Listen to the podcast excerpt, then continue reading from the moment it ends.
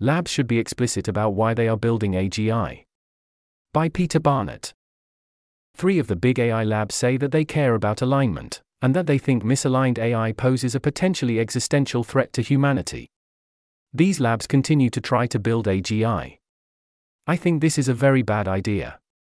The leaders of the big labs are clear that they do not know how to build safe, aligned AGI. The current best plan is to punt the problem to a different AI and hope that can solve it. It seems clearly like a bad idea to try and build AGI when you don't know how to control it, especially if you readily admit that misaligned AGI could cause extinction. But there are certain reasons that make trying to build AGI a more reasonable thing to do, for example.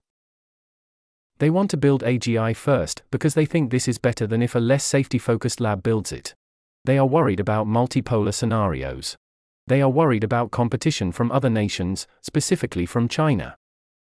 They think one needs to be able to play with the big models in order to align the bigger models, and there is some other factor which means we will soon have bigger models we need to align.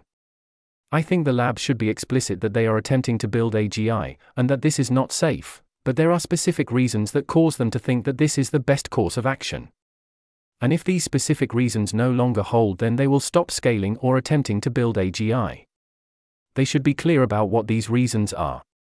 The labs should be explicit about this to the public and to policymakers. I want a statement like We are attempting to build AGI, which is very dangerous and could cause human extinction. We are doing this because of the specific situation we are in.